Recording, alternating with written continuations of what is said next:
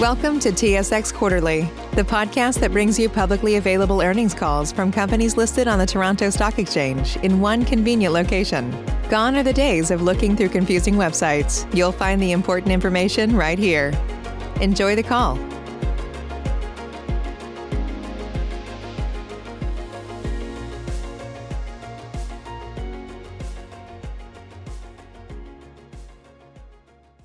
Thank you for standing by, and welcome to the Suncor Energy First Quarter 2020 Financial Results Call. All lines are in a listen-only mode. After the speaker's remarks, there will be a question-and-answer session. If you would like to ask a question during that time, please press star, then the number 1 on your telephone keypad. I would now like to turn the call over to Mr. Trevor Bell, Vice President, Investor Relations. Please go ahead. Thank you, operator, and good morning. Welcome to Suncor's first quarter earnings call. With me this morning are Mark Little, President and Chief Executive Officer, and Alistair Cowan, Chief Financial Officer. Please note that today's comments contain forward-looking information. The actual results may differ materially from the expected results because of various risk factors and assumptions that are described in our first quarter earnings release, as well as our current annual information form. Both of these are available on SEDAR, EDGAR, and our website, suncor.com. Certain financial measures referred to in these comments are not prescribed by Canadian GAAP. For a description of these financial measures, please see our first quarter earnings release. Following remarks, we'll open up the call to question. Now I'll hand it over to Mark for his comments. Good morning, everyone, and thanks for joining us today. At Suncor, our purpose is to provide trusted energy that enhances people's lives while caring for each other and the earth. As we navigate these challenging times, our purpose continually reminds us that we have a critical role to play by providing energy to our customers while supporting the health and wellness of our employees, our customers, and the community. Safety is at the core of Suncor's values, and we've moved quickly to respond to the COVID-19 pandemic to ensure the health and safety of our workforce in all our global locations. Our experience with the Calgary floods in 2013 and the Fort McMurray forest fires in 2016 has allowed us to proactively initiate our business continuity plans and effectively respond to this evolving circumstances related to COVID-19. Despite the pandemic being very different than what we have faced before.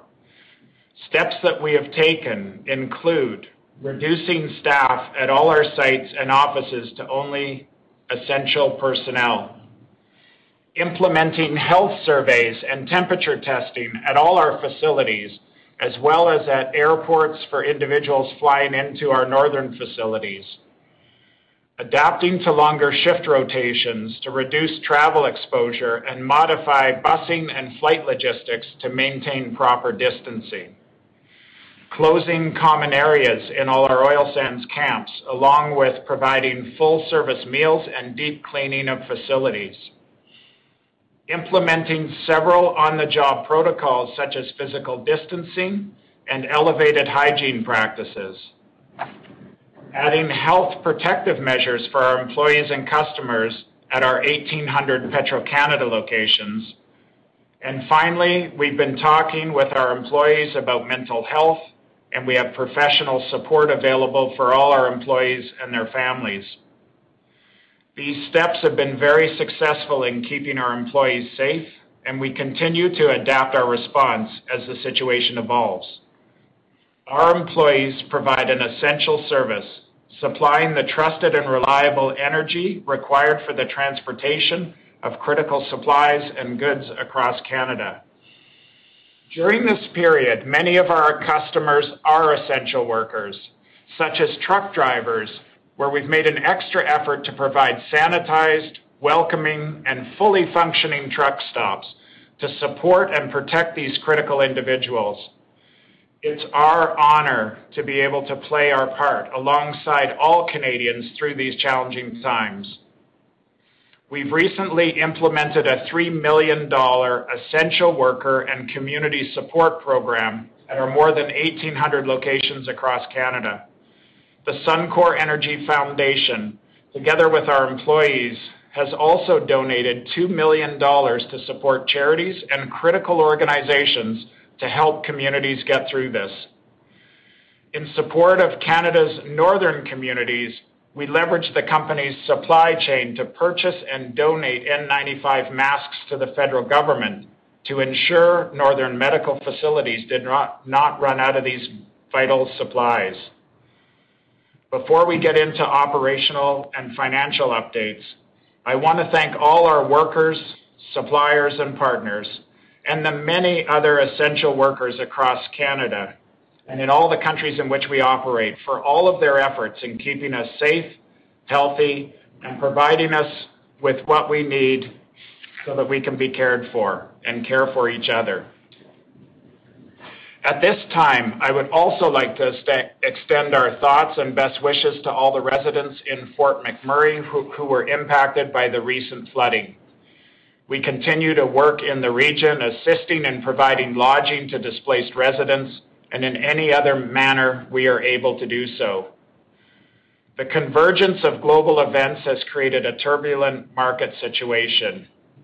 The COVID-19 pandemic and the associated rapid demand reduction is unlike anything that's occurred in modern times. Concurrently, the OPEC Plus failure to reach consensus in early March resulted in increased oil supply into an already oversupplied global market. These events have resulted in market conditions which require a thoughtful and measured response. And we provided updated corporate guidance on March 23rd, reflecting our response, which included increased liquidity and reduced capital and operating expenses and adjusted production. Our continued focus on maximizing value also meant that we optimized the bitumen through our upgraders and minimized bitumen sales into the market, particularly towards the end of the quarter. As part of this focus, working with our partners, we reduced our Fort Hills operations in April to one fully utilized mine train. This decision is expected to contribute $200 million towards our operating cost reduction target and $100 million of our capital reduction target. Finally, our substantial marketing experience in midstream logistics network has allowed us to focus on managing market exposures and capturing opportunities in real time. Our midstream strength has been even more valuable in this volatile environment. As global inventories have continued to rise, we anticipate crude oil to reach full storage capacity in the near term, although we are encouraged by the pace of production shut-ins globally. This phenomena means upstream production will either be shut in or be forced to balance with downstream product demand, increasing commodity price volatility. Our team has made significant progress in executing, in a short period of time, the business decisions we announced in March. We have put in place controls that make our workplace and retail sites as safe as possible while operating our assets safely and reliably, and maintaining the financial strength of the company.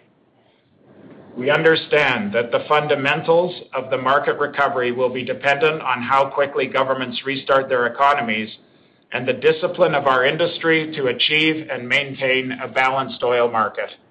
However, the pace of these factors is uncertain. Since our March update, we continue to monitor market conditions, analyzing various recovery scenarios, potential timelines, and their impacts on future operating cash flow, capital expenditure plans, financial health, and flexibility of the company. Although we expect the crude market to substantially recover by 2022, the risk of an extended period of economic uncertainty translating into weaker commodity prices and higher volatility remains possible. Balance sheet strength and financial health of Suncor are the foundations of our capital allocation framework. It is not something that can be put at risk by precision of models, or to describe it more bluntly, spreadsheet math. Financial health and resilience are maintained by taking actions which are measured, prudent, and proactive. As we have consistently stated, hope is not a strategy. In the second quarter, we know our industry is being challenged by both a significant supply and demand imbalance, which has resulted in the largest collapse in crude prices ever. These market conditions require decisive leadership and action. We have decided to target a further reduction in our 2020 capital expenditure program, revising the range from $3.6 to $4 billion. This represents an additional capital reduction of $400 million at midpoint compared to our March 23rd guidance. Our board of directors remains committed to the overall business strategy of leveraging our long-life, low-decline asset base while providing energy to our customers and returning value to shareholders.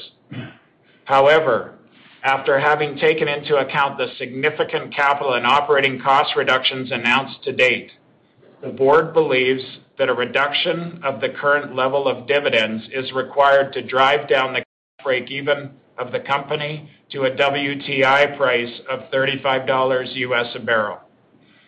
As a result, the board has decided to reduce the dividend by 55% to a quarterly cash dividend of 21 cents per common share, down from 46.5 cents per common share. This will take effect for the dividend payable on June 25th, 2020. The total actions taken with today's announcement and the March update targets a reduction in our capital spend by $1.9 billion, or 33%, and our operating costs of $1 billion, or 10%. It also decreases our use of cash by $4.5 billion on an annualized basis versus our original 2020 plan. The implementation of these decisions is expected to reduce our break-even costs from $45 US a barrel to $35 US a barrel, covering all planned operating and administrative costs, sustaining capital, and dividends. These actions not only support our strong balance sheet, financial health, and high investment-grade ratings, but adds to the resilience of the company to maintain its focus on long-term value creation. I'll now pass it off to Alistair to go through some of the quarterly financial results. Thanks, Mark. As you know, we have long maintained a disciplined financial strategy that's based on a strong balance sheet, committed access to liquidity and capital, and strong investment-grade credit ratings. We finished the first quarter with $8.1 billion of liquidity, and since the close of the first quarter, we've raised an additional $1.25 billion through the issuance of 10-year medium-term notes and secured an additional $300 million in our bank facilities. This totals $9.6 billion of current liquidity, and we do expect to draw on a portion of this liquidity during the remainder of 2020, given our expectations of lower crude oil prices. We have the support of our key banking partners and the capital markets, and therefore we don't expect to be challenged by insignificant liquidity, and that will allow us to weather any protracted recovery in the crude oil market. Out of an abundance of caution, the actions we have taken, plus our amount of liquidity, is in effect our insurance against this. In the first quarter, our funds flow from operations was $1 billion, largely impacted by a very significant FIFO loss of $446 million that we recognized as a result of the declining commodity prices towards the latter half of the first quarter. This rapid and significant decrease in commodity prices also factored into the balance sheet carrying value of our inventory and our operating assets. As a result, we wrote down our crude and refined product inventory to market value, with a charge of $397 million after tax, and that will be reflected in our Q2 funds from operations. The Fort Hills, Terra Nova, and White Rose operating assets are being impaired by a further non-cash charge of $1.8 billion after tax, and that's primarily as a result of the lower commodity prices we now expect over the next few years. During the first quarter, we returned over $1 billion to our shareholders, comprising $700 million in dividends and $300 million in buybacks. We did suspend the buyback in early March when commodity prices started their significant decline. However, as Mark previously mentioned, we remain committed to returning value to our shareholders while maintaining our financial health. We continue to see buybacks as a key element of our shareholder return strategy going forward. During the first quarter, we maximized price realizations with approximately 80% of the company's upstream product mix weighted towards lighter crude. 43% of refinery feedstock was physically integrated with our upstream production, and 43% of the company's refined product mix was weighted towards diesel demand, which remained solid in the quarter. As we manage the immediate priorities, we will also continue our work to deliver on our strategic initiatives and drive our company forward to our $2 billion incremental free funds flow target. While the CoGen and 40 Mile Wind projects were deferred up to 2 years, we remain focused on executing projects expected to deliver approximately $1 billion of incremental free funds flow by 2023. We have expedited autonomous haul truck deployment at Fort Hills to further reduce costs. We've maintained technology investments for our supply and trading operations and our base business to reduce costs and increase margins. And finally, we will complete the Suncor-Syncrude interconnecting pipelines to add operational and product flexibility. We expect the remaining $1 billion of the incremental free funds flow target to be realized by 2025. In this evolving market, there are several other financial dynamics taking place. With the decline in oil prices, our anticipated royalty payments are now reduced. Similarly, the expected corporate tax position of the company has shifted from being cash taxable to receiving refunds for taxes previously paid in prior years. These shifts in royalties and taxes significantly impact the corporate financial sensitivities that are provided to the market, and as a result, these have been updated to reflect the changes. With that, I'll pass it back to Mark. He'll discuss the outlook for the remainder of 2020. Great. Thanks, Alistair. Our updated downstream guidance reflects our view of the significant demand reduction related to COVID-19 pandemic. In the markets we supply, average demand for gasoline is down 50%, jet fuel demand is down 70%, and distillate demand is down 20% versus Q1. In response to this demand reduction, we have taken the following actions. We've reduced our refinery utilizations in Q2 to approximately 65 to 75% of nameplate capacity. We've increased the relative diesel mix by 10%. We've leveraged the flexibility provided by our integrated model and midstream logistics assets, which generated over $225 million after tax of additional value in the first quarter. And we maximized our upstream production into the refineries as feedstock. Although we do not guide quarterly production or financial estimates, we did want to provide clarity in this dynamic environment as to how we see our business in the near term. In my opening remarks, I stated the second quarter will be challenging, given our business is being both impacted on the demand and supply sides.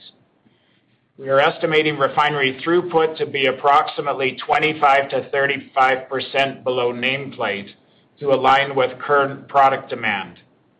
We anticipate our total upstream production volumes will be down by approximately 10% below the bottom of our production guidance range, given upstream production will need to align with downstream utilizations.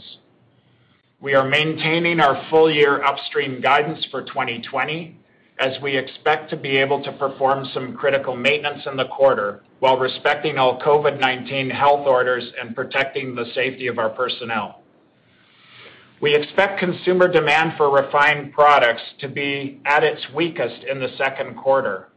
However, we are already beginning to see some strengthening in demand. We anticipate consumer demand to steadily strengthen in the second half of 2020 as economies get restarted. Our view is that the recovery for the industry will be led by the downstream as product demand improves and refinery margins strengthen. Given the high level of crude inventories, the upstream business will be forced to pace downstream demand, given limited ability to increase crude inventories further. We also expect that the drawdown of excessive crude oil inventory will take an additional period to normalize. This phased recovery will highlight the value of our integrated model, as we expect the downstream to lead the operating cash flow recovery. Our midstream logistics assets and marketing team, combined with the physical ability to place our barrels through to the end customer, will allow us to maximize value with full knowledge of demand in real time. Our demand recovery outlook is based on several assumptions and external factors, which we continue to closely monitor, including timing and pace of restart of the North American and global economies, including any new restrictions on business operations or trade, impacts of any government stimulus to kickstart the economy, such as infrastructure spending or other fiscal stimulus, outcomes of any medical advancements in the area of testing, tracing, treatments, or vaccines for COVID-19, and the opening of borders and reopening of domestic and international travel. Our assumption is that we will begin to see progress in all of these factors towards the end of the second quarter, and that the momentum will continue to build throughout 2020.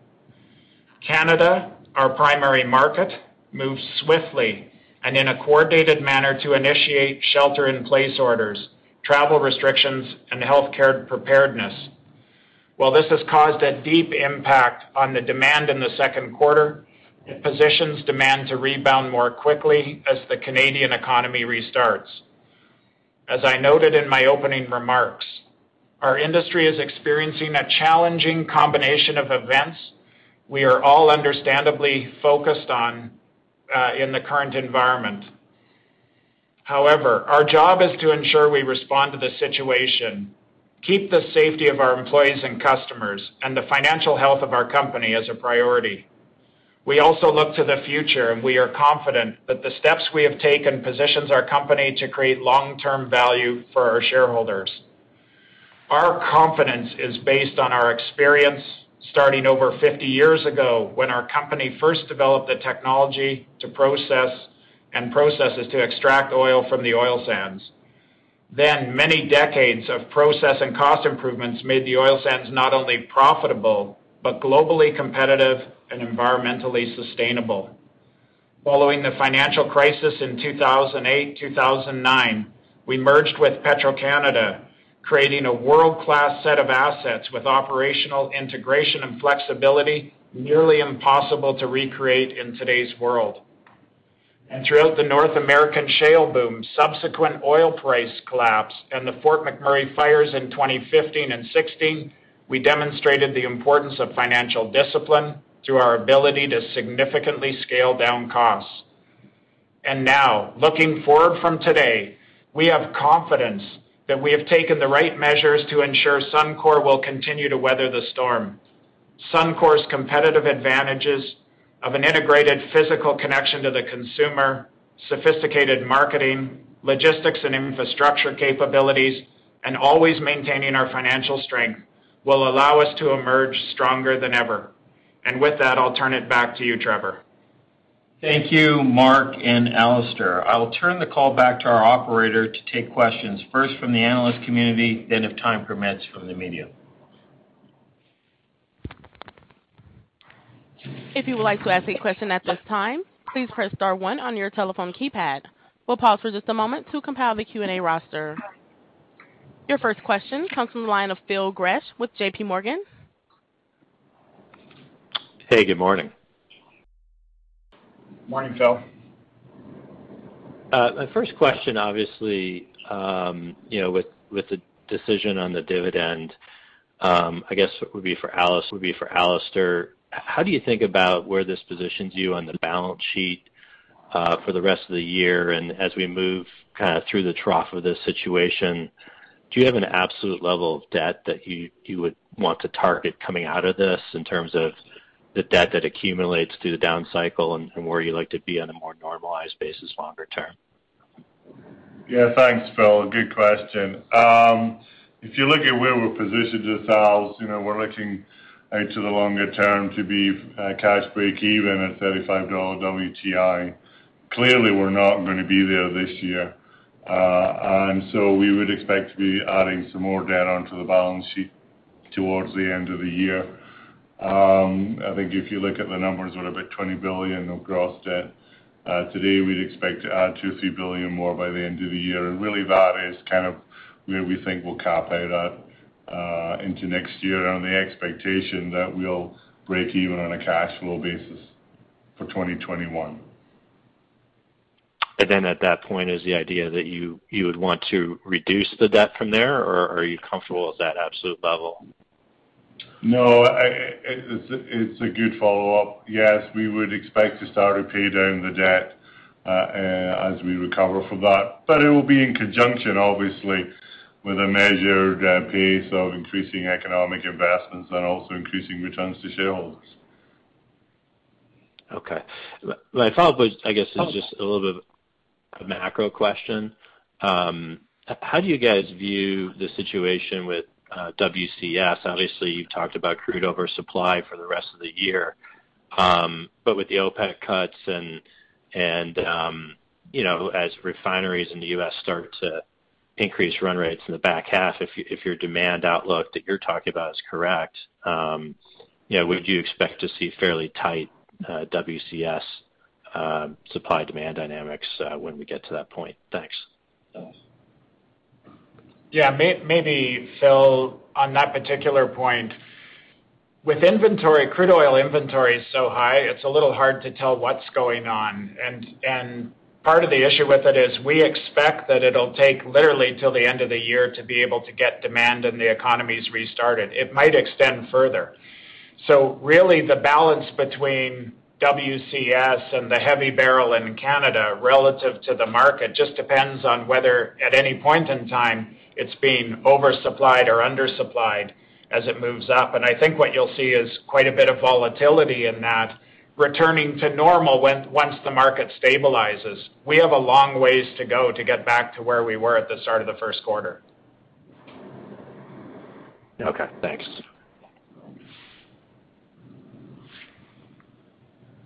Your next question comes from the line of Greg Party with RBC Capital. Thanks. Good morning. I wanted to check some back-of-the-envelope math with you. So just on, thinking about 2021, Mohammed was helpful enough to suggest that I think in that $35 TI break-even, I think there's a $12 New York harbor embedded in that. But would that kind of map to, call it somewhere between $2 and $2.5 billion in the downstream all in? Yeah, Greg, I think that's close to where it would be. I'd have to go back to the spreadsheets, but I don't have in front of me, but we're probably close to that. Okay. All right. And second question is, I'm sure, as you've gone back and re-examined supply chains and everything else, can you comment maybe on how much downside there might be in terms of, go-forward sustaining capital? Is there a deflationary opportunity there, or do you think it'll be relatively stable from what it's been? I think there's opportunities there, Greg. I think part of this for us is one of the things we're trying to do is we've taken focus on taking $1 billion out of our cost structure versus what we spent last year, or approximately 10% of our total costs. And we continue to look at structural changes to the business going forward. So we've talked about some of the items like the autonomous haul trucks, the interconnecting pipeline, and also putting in our enterprise-wide processes. So what you're seeing in our guidance is reflecting the immediate effect of our actions. But there's absolutely no question we continue to drive down the overall cost structure of the business and continue to progress those initiatives. Supply chain is one of those areas that we will continue to focus on. We've made some great progress in the near term, although many of the suppliers in the supply chain have been deeply challenged for quite some period of time. So it's hard to know just where that ends up. Okay, great. And last quick one for me is just on the dividend. We've had some questions coming in. Should we be thinking about this as, you know, as permanent or temporary? You mentioned a willingness to return capital to shareholders with time. If the world begins to normalize in 2021, 2022, is it realistic to believe then that that the dividend is going to grow from where it is now? Well, where we're at, Greg, on this is we are committed to shareholder returns, and dividend and stock buybacks are an important part of that commitment, obviously, and we've used both significantly. So as we reduced our operating costs and capital expenditures to maintain the balance sheet and such, we also decided that the dividend was an important point through this period of time. So we are committed to increasing our shareholder returns as we go forward, and that would both be in the dividend and continuing to grow that as we have in the past, as well as leveraging share buybacks to return capital to shareholders. Okay, terrific. Thanks very much.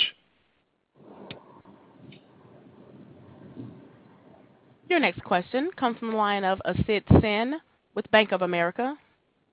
Thanks. Good morning. I have a quick one for Mark and then one for Alistair. Mark, you mentioned benefits from midstream logistics. I think you quantified a $200 million number benefit in Q1. Did I hear that right? And could you provide a little more color on that? I know Suncor has substantial storage and rail footprint. Any thoughts on future benefits? Yeah, I'll take that, Asit. Yeah, I can confirm it's with $230 million after-tax benefit from our marketing and logistics business. And frankly, that's what you'd expect to see in a volatile pricing market where there are stresses on the physical movement of oil. That is what we expect from our team in the marketing group and the logistics, the pipeline access and the storage access that we have across North America. So my expectation is that during this period of volatile times, you're going to see that continue. It's the added value that we give through our integrated model. And Alistair, maybe I just add to that is, like, I've been very impressed with how that team has performed and the capability that they've had to not only understand the market, but to protect us against some of the risks that have shown up in the market that I think have been very challenging for others, as well as capture opportunities. I think you will see the significance of that as we go through this event, certainly in Q2 and the quarters ahead. Great. And just on the dividend level, and the new dividend level, I would say, what was some of the broad macro assumptions that you're making over the medium term, and particularly when you're looking at the framework, and you gave a nice break-even framework. Is that the new framework, or is it something to do with the percent of normalized cash flow? How are you thinking about the level? I know you talked about additional return to shareholder, but what's a normalized dividend output level? Well, if you go back to the way we've talked about this in our capital allocation framework now for many, many years, we essentially picked $45 WTI, because if you go back over the last decade or two, you start to we viewed that there was essentially a floor there that naturally mitigated the decline in prices beyond that for any significant period of time. So as a result of that, we structured our dividends and our capital allocation and the cash generation to break even at WTI $45. Clearly, we did not foresee this pandemic and the implications of that on the company. And I think the view is, okay, well, maybe we didn't foresee it and forecast that into how we originally set it. We've just now reset it to align with this environment, this unforeseen environment. So I think agility and being proactive is super important to us going forward. But I think maybe even more importantly than that, our commitment to shareholder returns, the strategy of the company, and our journey on ESG is unwavering and is not impacted at all by this action that we've had to take. Appreciate the color, Mark. Thank you. Your next question comes from the line of Neil Mehta with Goldman Sachs. Thanks, guys, for the time this morning. Mark, maybe the first question is on the absolute level of the dividend and the magnitude of reduction. Can you take us into the boardroom as you were having these discussions between the March 23rd announcement and then ultimately when you elected to reduce the dividend? What were some of the discussion points that you guys were getting your head around in terms of setting the dividend level? Why did you elect to take it down by 55% versus a higher or lower number? And what were the pros and cons you were debating? I think helping us understand the thinking will help us evaluate this decision a little bit better. Okay, Neil, thanks. I would say there's a couple of factors that fit into that. First of all, a lot of it was a discussion about at what level do we need it to get to so that we can stabilize the cash position of the company. And as we look out to 2021, as Alistair mentioned, we believe that we will not continue to draw on debt as we go into 2021, because we believe that there's a reasonable chance that we will see WTI $35 on average for the year. But as he mentioned, we don't expect that to happen in 2020, and we continue to lean on the balance sheet in the very lows of this environment. And then I think maybe the second piece to your question is, why now?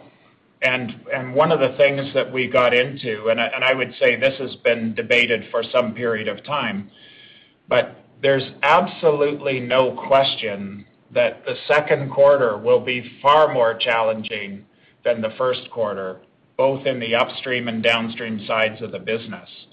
And so as we see improving market conditions and such, yes, that's happening, but it's from the low of the low. And so we're expecting the second quarter to be far more challenging. And when you get into it, then the question came is, well, what probability is there that we would cut the dividend at the end of the second quarter? And our view was that the probability of having to cut it at the end of the second quarter was very high.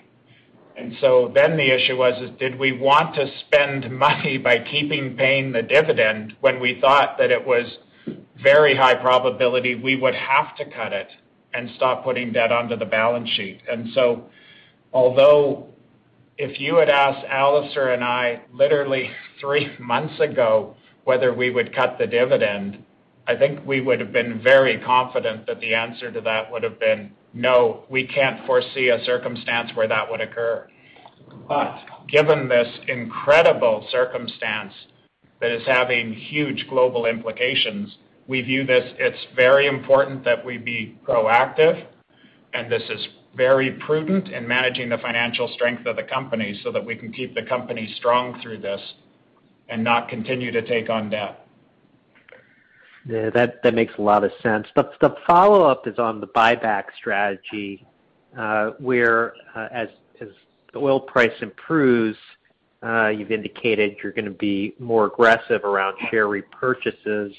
How do you ensure that you're not buying back stock procyclically and using repurchases as a flywheel, but then not getting the best entry point on buying your shares? Yeah, in the past, the way we've done it is ratably bought back over a period of time. And I think some of this will depend on the fundamentals that are supporting the market. So we will have to make those decisions as we see the market go out, but that's always the challenge when you buy back. I don't know, Alistair, did you want to add anything to that? Yeah, I would just say, at the end of the day, we will considerably strengthen the balance sheet as we move forward. We will execute on a pro rata basis from a dividend stock buyback, but will also give us the capability when we undoubtedly go through another downturn in a few years to have a very strong balance sheet to take advantage of that situation. All right, team, thank you so much. Your next question comes from the line of Maneev Gupta with Credit Suisse. Thank you, guys. I have a quick question on Fort Hills. The realizations came, the netback and the realizations were still a little weaker on our versus our models. I'm trying to understand, was it just the timing of the condensate purchases or the lag which caused this, or were there any other factors because of which the operating netback at Fort Hills was a little weaker than expected? I'll take that one, Mark. It was really a condensate diluent question here. Whereby, we'd obviously committed to that and bought that earlier at higher prices, so that was really the main driver in there, yes. And just a quick follow-up on is, if the operating netback doesn't improve from current levels or remains a little low on the side, is there a point where you look at Fort Hills as an independent project and say maybe 60,000 barrels annual guidance on this one may not hold? Yeah, I think part of the issue with it is this is a very significant asset. And so it has lots of obligations on pipelines and commitments and logistics and stuff associated with it. So you can't just shut it off because there's a whole bunch of commitments that need to carry on. So we are looking at the margins associated with it. One of the huge challenges with Fort Hills is that coming into this, it was curtailed, and so it could not operate efficiently. We essentially ran it at about 75% utilization because of the constraints from curtailment. And in this environment, you cannot run assets inefficiently. So we found in that particular case, it was much easier for us to shut down one train, and that's why we keep saying that we're running one train fully utilized very efficiently, and then shed the costs with the other train where we can only get essentially half productivity for it. In this environment, you cannot have the inefficiency in the environment. So going to one train was far more straightforward than whether you would shut down the entire asset. And the second piece, I guess, associated with that is as prices have collapsed, a lot of the incremental value you would normally get an uplift on the product that we produce from Fort Hills, because it's a higher product quality and gives higher yields, doesn't show up in this environment because all the spreads essentially get collapsed together. And so that's another factor as well. But so we look at all the various scenarios and then optimize for what generates the most cash. That makes a lot of sense. Thank you for taking my question. Your next question comes from the line of Dennis Fong from Concord Genuity. Hi, thanks. Good morning, and thank you for taking my questions. The first one is, I just wanted to kind of note, I appreciate the incremental color around the logistics and marketing slide, I guess slide 4 in your presentation, and I was hoping to dig into that a little bit more.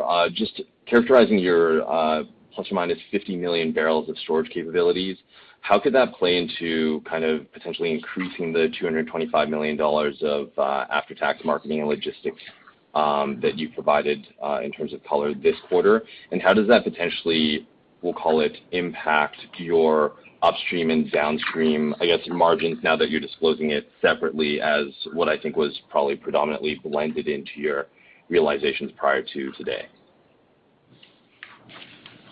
Yeah, I'll take that. Dennis. That storage and logistics network that we've disclosed in that new slide in our deck is actually extremely important to generating that additional value that we disclosed at $230 million. So it will continue to be key as we go forward. It gives us flexibility on moving both crude and refined products around North America.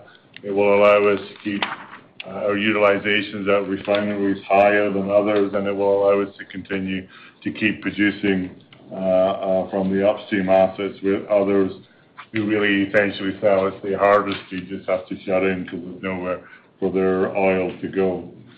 So it will be extremely important as we go forward. We still allocate, as you saw from our numbers, a large part of that $235 million does get allocated back up into the upstream and downstream, but we have separately disclosing it just to highlight the total amount of value we're creating from that sort of group and the logistics assets that we have.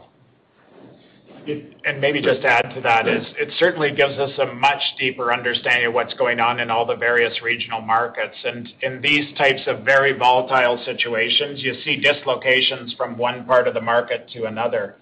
And so as a result of that, it provides us with opportunities, and it also helps us in being able to protect against situations where there's very rapid crude movements or product movements, and in some cases we can just put the product into storage versus wholesaling it out at massive discounts.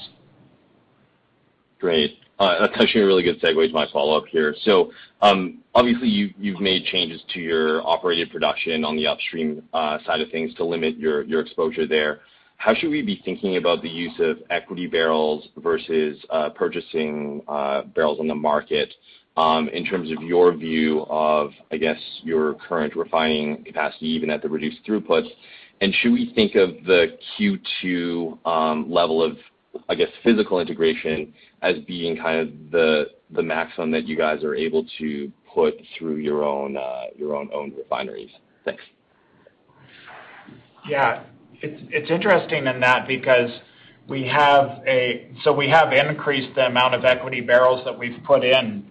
And as Alistair talked about, he said we put 43% of our equity barrels in Q1 of 2020, and that was 35% in 2018.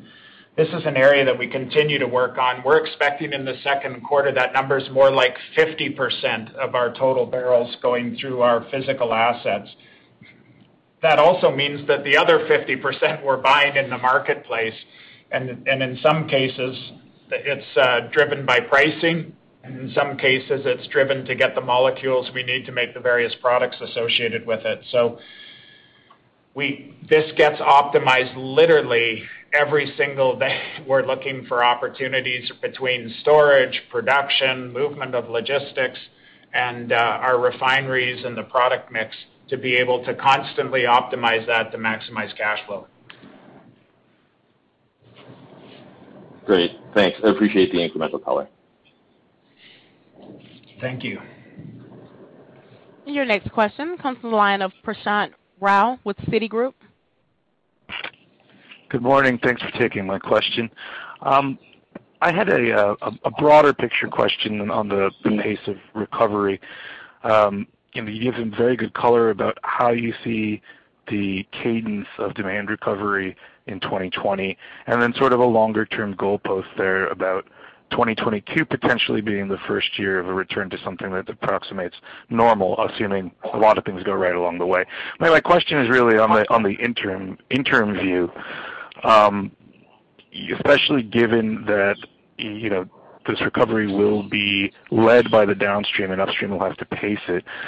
How do you think about 2021 in terms of the cadence of as a demand year, and how that plays out from the downstream?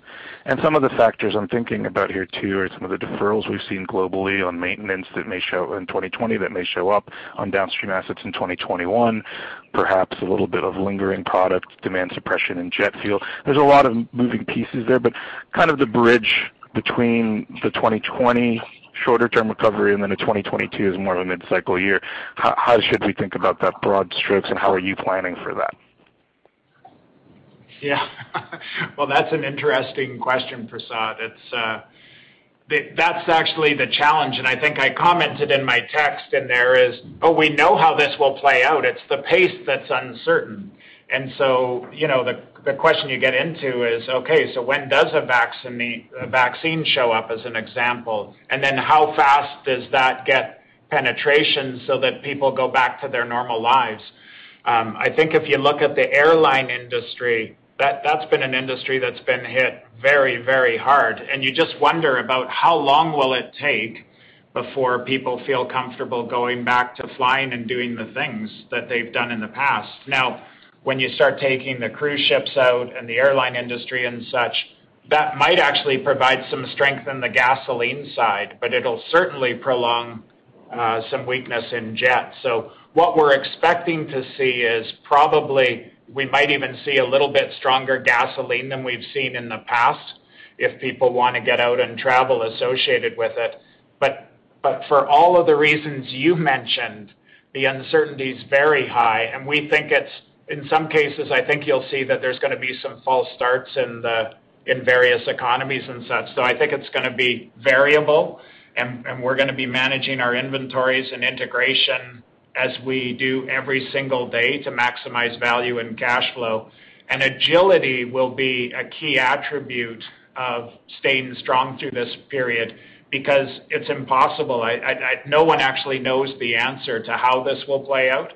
And so staying agile as an organization and responding as we see these trends. One of the huge advantages we've had that we've talked about is the fact that we are participating and are players in a number of these markets across North America and in the international markets. And so we see this in real time, and we have the ability to adjust as we go forward. So we do think that our view, if you look at the forward market right now, shows mid-30s for WTI, US dollars a barrel next year. And will it be that? No one really knows. That's what the market's betting at this stage of the game, and we'll stay agile and see how it plays out. Thanks, Mark. I appreciate that. I know it's sort of a tougher question to answer, so I appreciate the color there. My follow-up, just sort of related to that, if we do see these fits and starts and maybe some parts of the barrel that take longer to recover on the product side, which would then have an implication for overall oil demand, sort of making that last bit into normal demand levels, from a historical perspective. How does that make you think about, the progress you've made and the plans that you had before all this on the renewable side? Does it maybe hasten the pace a little bit? And also, what is that? Do you think that you could see maybe a narrowing in the cost of capital difference between sort of traditional oil and gas and some of these renewable products, specifically because we've just gone through so much volatility in the market coming out on the other side of this? Might there be, more financing appetite to go that route? Might we hasten the pace of that, or is that maybe not so much a concern? Well, I think what I would say but in the energy markets is all energy markets have taken a hit. And in fact, we announced two investments, which was the 40-mile wind farm and the CoGen at Base Plant, both of which we've had to stop working on in this environment for cash reasons. And so those have been slowed down. And I think what you will find across all energy investment is that all of it's going to get slowed down. Oil, renewables, electrical projects and such associated with it. So in our particular case, and I go back to what I said before is, despite the fact that we did cut the dividend, our commitment to returning shareholder value has not changed. The strategy of the corporation hasn't changed, and our commitment to ESG hasn't changed, although the pace at which we can do some of those things has needed to be adjusted to keep the company financially strong. But I think you are going to see implications across all of the various forms of energy and almost all industries. Thank you very much, Mark. Appreciate that.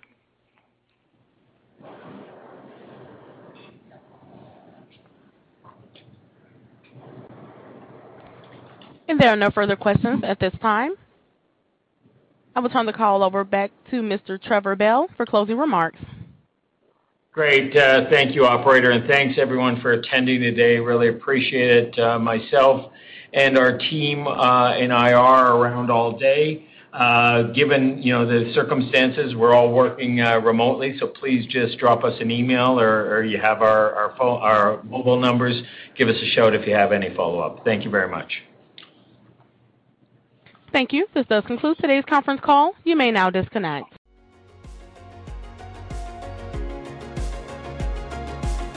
Thank you for listening to TSX Quarterly. If you enjoyed the cast, remember to leave a good rating.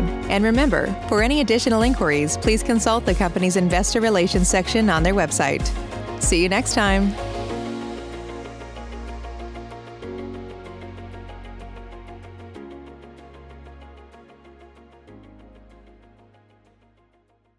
BetMGM has an unreal deal for sports fans in Virginia. Turn $5 into $150 instantly when you place your first wager at BetMGM. Simply download the BetMGM app and sign up using code Champion150. Then, place a $5 wager on any sport. You'll receive $150 in bonus bets, regardless of your wager's outcome. And if you think the fun stops there, the King of Sportsbooks has plenty of surprises in store. Check out daily promotions, same game parlays, live bets, and so much more. Download the app in Virginia today and get $150 in bonus bets instantly from your first wager, only at BetMGM. BetMGM and GameSense remind you to play responsibly. See BetMGM.com for terms. 21 plus only. Virginia only. New customer offer. Subject to eligibility requirements. Rewards are non-withdrawable bonus bets that expire in 7 days. Please gamble responsibly. Gambling problem? Call 1-800-GAMBLER. Promotional offer not available in Washington, D.C.